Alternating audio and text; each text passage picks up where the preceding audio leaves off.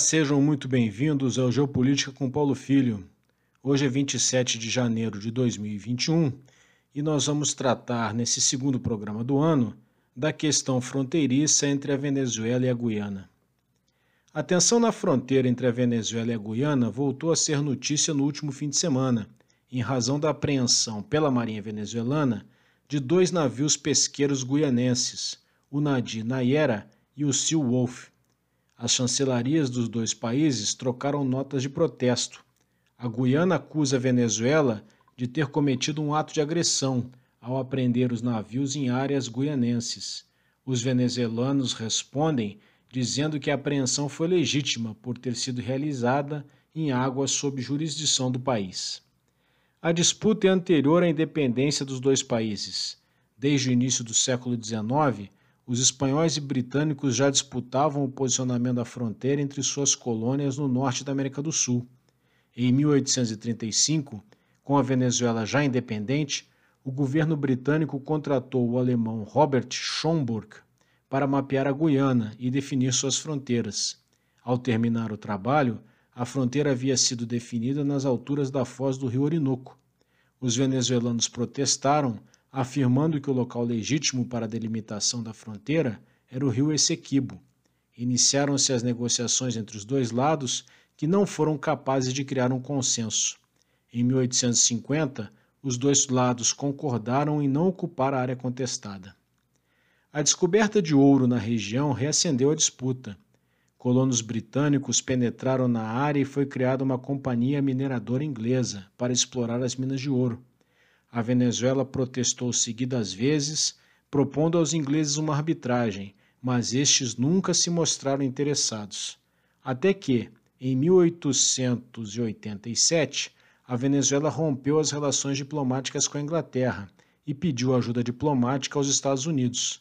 Assim, em 1897, sob pressão norte-americana, finalmente os ingleses concordaram em submeter a disputa à arbitragem internacional. Por dois anos, a comissão arbitral, formada por dois britânicos, dois norte-americanos indicados pelo lado venezuelano e um russo, se debruçou sobre o assunto e decidiu, em 1899, por conceder 94% do território em disputa à Guiana. Os venezuelanos foi cedido uma área na foz do rio Orinoco e uma pequena área junto ao Atlântico. Apesar da insatisfação venezuelana com o resultado, ambos os lados aceitaram o acordo em 1905. Por 60 anos, a situação permaneceu pacificada. Em 1962, os venezuelanos apresentaram uma série de argumentos para colocar em xeque a imparcialidade da Comissão Arbitral de 1889, declarando junto à ONU que considerava nula aquela resolução, colocando toda a região a oeste do rio Essequibo como uma zona em reclamação do território venezuelano, assim fazendo constar nos mapas oficiais do país. Trata-se de uma área de 159.500 km, ou cerca de 5 oitavos do território guianense. A tentativa de revisão venezuelana ocorreu em um momento em que a Guiana ainda era uma colônia inglesa, mas já se antevia sua independência. Os venezuelanos calcularam à época, com razão, que seria mais fácil obter um acordo com os ingleses, afinal se tratava de uma área em uma colônia distante, do que com uma nação independente, que, caso a aspiração venezuelana fosse atendida, perderia mais da metade de seu território. Ainda assim, uma nova comissão para tentar resolver o problema só foi instalada em 1966, por intermédio do chamado Acordo de Genebra. A comissão mista teria um prazo de quatro anos para resolver a questão. Apenas três meses depois, a Guiana se tornou independente, mas uma série de incidentes fronteiriços impediram o avanço dos trabalhos. Em 1970, terminou o prazo para os ofícios da comissão e nenhum acordo foi possível. Os dois países então assinaram um novo protocolo, congelando a situação vigente em mais 12 anos. A partir de então, já estamos na década de 80, a ONU passou a intermediar a disputa e, embora não se tenha chegado a uma solução para a questão, as relações entre os dois países se normalizaram, com incidentes ocorrendo esporadicamente. As sucessivas mudanças de governo, tanto na Venezuela quanto na Guiana, proporcionaram momentos de maior ou menor tensão nas relações entre os dois países. Em 2015, a descoberta de grandes reservas de petróleo pela empresa Exxon acrescentou um novo e importante atrativo à região, reacendendo a disputa. Em janeiro de 2018, o secretário-geral da ONU deu por esgotadas as possibilidades de intermediação e indicou que a Corte Internacional de Justiça seria o foro competente para solucionar a questão. Assim, em março de 2018, a Guiana solicitou a jurisdição da CIJ para que validasse o acordo de 1899. O país alegou que se esgotaram as possibilidades de conciliação por intermédio do Acordo de Genebra. A Venezuela se manifestou contrariamente à posição guianense, mas em dezembro de 2020 a Corte declarou que possuía jurisdição para deliberar sobre o assunto.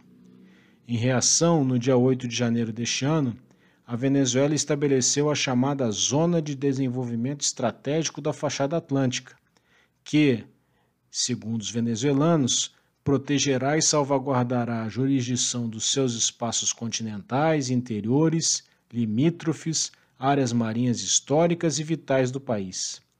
Trata-se de uma medida unilateral que cria um território marítimo como uma medida para reafirmar a soberania sobre as águas territoriais contíguas à área reclamada. No dia seguinte, 9 de janeiro, os Estados Unidos e Guiana realizaram um exercício naval combinado na costa guianense. Um navio patrulha da, costa, da Guarda Costeira norte-americana adestrou-se junto a outros navios patrulha do país sul-americano. Dois dias depois, o almirante Craig Fowler, comandante do Comando Sul dos Estados Unidos, esteve na Guiana para firmar um acordo de cooperação militar com as forças de defesa do país. Recentemente, os Estados Unidos já haviam doado motores e peças de reposição para os navios guianenses de patrulha. A Venezuela protestou pela presença de um navio armado norte-americano nas proximidades de seu território, bem como pela presença de Fowler na Guiana. É este o contexto no qual ocorreram as últimas apreensões dos navios pesqueiros e tripulantes guianenses pela Marinha venezuelana.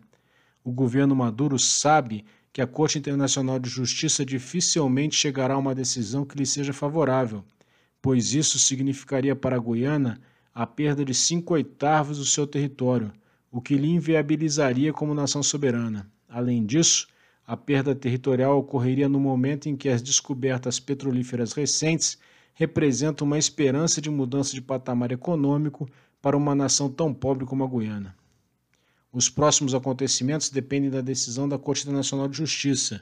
Se a Corte decidir pela validade do acordo de 1899, o assunto estará encerrado no campo diplomático, pelo menos por enquanto, e a liberdade de ação da Venezuela neste assunto estará muito mais restrita.